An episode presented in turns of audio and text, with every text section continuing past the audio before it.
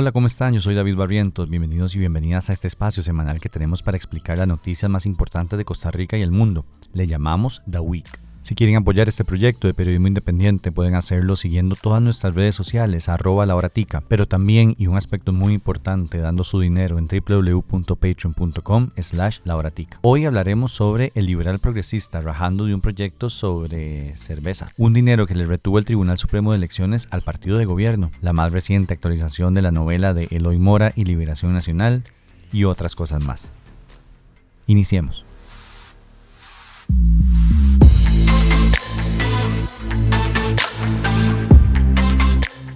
El partido de gobierno sigue en problemas con el Tribunal Supremo de Elecciones. El T S E le retuvo dinero que le tocaba a Progreso Social Democrático porque no presentaron estados financieros auditados, que incluyeran una lista de todos sus contribuyentes y donantes. Y es que según el medio Amelia Rueda punto com, el monto del que se desconoce sus donantes es más de ochenta millones de colones. El tribunal le recordó al partido que todas las contribuciones deben quedar registradas por medio de un depósito bancario o un recibo que tenga el donante. Por eso le pidió a Progreso Social Democrático Democrático que aclare de forma precisa quiénes fueron las personas que hicieron esas donaciones. Según el medio digital, los ochenta millones representan el treinta y siete por ciento de las donaciones en especie o efectivo que registró el P P S D y fueron hechas en los meses previos al inicio de la campaña. Y eso es relevante porque fue justamente en esos meses donde se habría usado el fideicomiso para gestionar una supuesta estructura paralela de financiamiento, algo que ya hemos explicado que sería delito. Por la posible comisión de ese delito están siendo investigados por la Fiscalía el presidente Rodrigo Chávez, el vicepresidente Stephan Brunner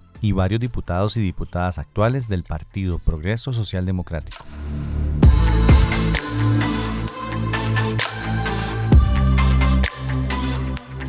El Partido Liberal Progresista logró esta semana la aprobación de su primer proyecto de ley en la Asamblea Legislativa y es una reducción al impuesto de cerveza importada.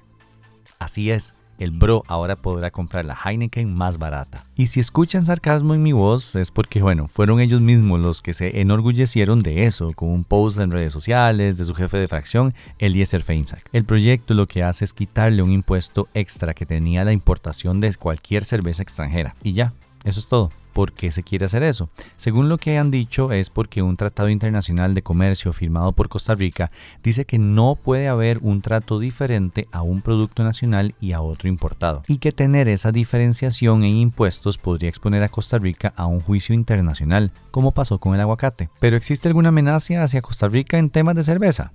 ¿Se está discutiendo eso dentro de la Organización Mundial del Comercio? Todo eso se lo queríamos preguntar al diputado Feinsack, pero a pesar de que su jefe de prensa recibió nuestras consultas, no obtuvimos respuestas. Queríamos preguntarle también por qué decidió optar por un proyecto exclusivamente para la cerveza y no para otros productos, además de los principales beneficios que traería al país esta ley. Para nada de eso obtuvimos respuesta.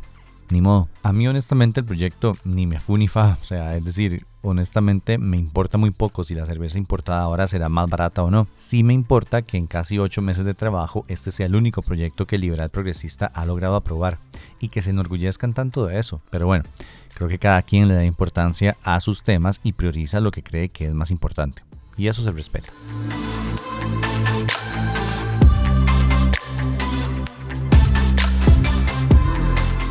Esta semana comparecieron actores importantísimos en la novela del video de Salto al Vacío que se produjo para la campaña de Liberación Nacional. Fueron a la asamblea Giovanni Bulgarelli, creador del spot, Moisés Fackler, quien aparentemente pagó por el spot, y Eloy Mora, productor del spot. Les voy a ser honesto, ver a Eloy en una comisión con esos diputados y diputadas fue de los mejores episodios que he visto de una serie de La Zaranda. Eloy, como quien dice, se echó al pico a medio liberación. Confirmó que el video nació desde el equipo de comunicación de la campaña, liderado por Bulgarelli. En su entender, este fue un producto encomendado por el Partido de Liberación Nacional. Sí, por supuesto. ¿Quién entonces de Liberación Nacional estaba al frente del video? Yo lo que recibo es una llamada de, de Giovanni Bulgarelli, que era uno de los asesores, me propone hacer el spot. También dijo que él recibió llamadas de la entonces jefa de campaña Alicia Furnier y también del entonces candidato José María Figueres, que él consideró como coaccionantes. Me dio una poderosa sensación de coacción. Agregó que hablaban en un tono pasivo-agresivo, diciéndole que se calmara, que estaban con él, pero que él sintió realmente que lo estaban coaccionando para que no dijera nada sobre el origen de ese video. O sea, básicamente quédese callado, no diga la verdad de qué fue lo que ocurrió. Tal cual. Bulgarelli también confirmó que el video fue creado por él dentro del marco de las funciones contratadas por Liberación Nacional. ¿Existe alguna posibilidad de que el video Un Salto al Vacío haya sido hecho o producido para un partido que no sea el Partido Liberación Nacional? El video yo lo hice dentro de mis funciones y el contrato que tenía. ¿Con quién? Con el Partido Liberación Nacional. Eloy Mora también dijo que ese video lo había pagado Moisés Fackler a través de su empresa Profeso S A ¿Quién le hizo el pago a usted por ese trabajo? Recibimos un pago de una sociedad que se llama Profeso S A que según entiendo es de don Moisés Fackler. Cosa que Fackler obviamente negó. Presume, y es que presume, porque nadie puede probar nada. Es mi palabra contra la de él y la de él contra la mía. Eso es todo, no hay nada, no hay nada. Según Fackler, él le pagó al Dream Team para hacerle un video de una casa que estaba vendiendo. El contrato decía justamente eso, de la producción, de la producción de un video para mi casa. Dream Team nunca me hizo nada. Yo tuve que pagar por segunda vez a una gente, a dos gentes, para que me hicieran el video. Pero le pagó alrededor de nueve mil dólares sin tener contrato, sin tener factura, sin nunca conocer personalmente a nadie del Dream Team. Muy raro eso, ¿no creen? La actitud de Fackler fue realmente como extraña, como sarcástica, como irrespetuosa un poquito. Pero tuvo este intercambio con una diputada del partido de gobierno que terminó bastante interesante. ¿Quién de su oficina puede acreditar lo que usted está diciendo? Su secretaria, la persona que mandó el contrato. ¿Quién puede decir que lo que usted está diciendo aquí hoy efectivamente sucedió? Gracias. Eh... No tengo idea, voy a preguntar, me reservo el derecho, pero créame que mañana a primera hora de la mañana preguntaré. Tal vez eh, lo consulto porque uno no le da ocho mil novecientos setenta y cinco dólares a cualquier persona y no gestiona estas cosas si no es con gente de confianza. Entonces entiendo que una secretaria tiene que ser alguien de confianza, alguien que lo conoce usted muy bien y que eventualmente usted debería tener bastante claro quién fue la persona que o cometió el error porque no trajo un, un contrato firmado o simple y sencillamente este, de, hizo una gestión mal.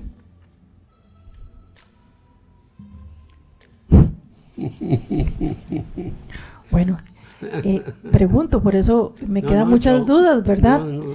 Y, y me va a disculpar, pero me cuesta muchísimo creer que gente tan profesional de, del medio que estoy conociendo, algunos de, de la lista que usted tiene ahí, hayan quedado mal con un producto artístico o creativo.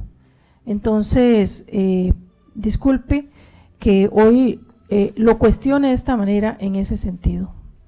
Eh, me reservo el tiempo. Voy a responderle a la señora diputada. Adelante, don Moisés. Muchas gracias. Está bien, señora diputada. Está bien. Acepto, touché. ¿Está bien? ¿Esa es la respuesta, don Moisés? Sí. Ok. Diputaciones de Liberación Nacional intentaron, con preguntas como estas. ¿A usted algún personero del P L N le pidió que le mostrara el producto antes de que se filtrara? Hacernos creer que efectivamente el video no tenía nada que ver con el partido y se ponían todos felices cuando les contestaban que nadie del partido los había contratado para eso. Pero posicionar el tema de que ese video no fue pagado por el partido solamente alimenta más la tesis de que efectivamente fue pagado por fuera, por otro lado, con un pago ilegal. Y eso es lo que dice el tribunal en su informe. En resumen, a Bulgarelli le pagaba Liberación Nacional para pensar en ideas de videos. A él se le ocurre este y lo habla con Marcos Blanco, de la agencia de publicidad La tres. ¿Quién le pagaba a La tres? Ajá, Liberación Nacional. Bulgarelli contrata a Eloy y juntos producen el video y se lo entregan a Blanco. Y el video lo pagó Liberación Nacional como el otro montón que ya habían producido con Eloy Mora con ideas de Bulgarelli en primera ronda para el partido. No, se pagó, según el tribunal, de forma ilegal a través de la empresa de Moisés Fackler y Chan Chan. Veremos qué dicen Marcos Blanco y el propio José María Figueres cuando les toque ir a comparecer.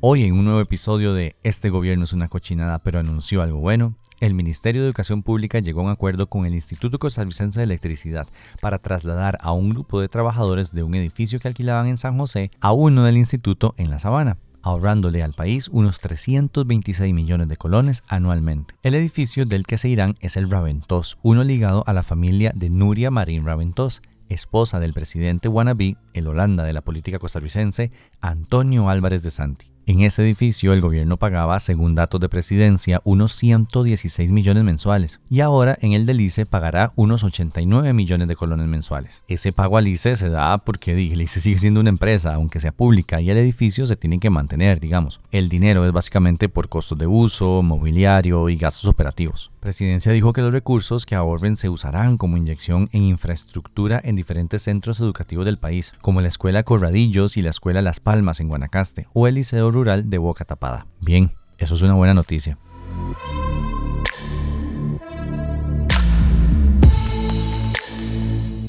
Y en una noticia aún mejor, una dedicación especial a don Johnny Araya Monge, alcalde de San José.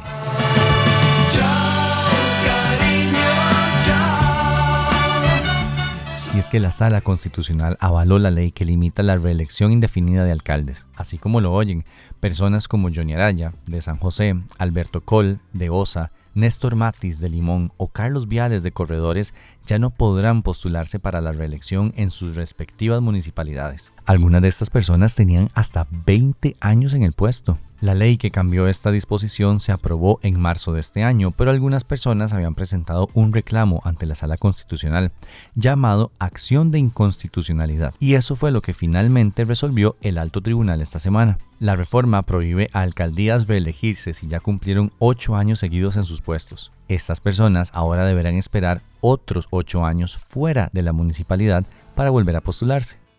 Adiós, Johnny, ojalá no vuelvas nunca más. Y se marchó y a su barco le llamó Libertad.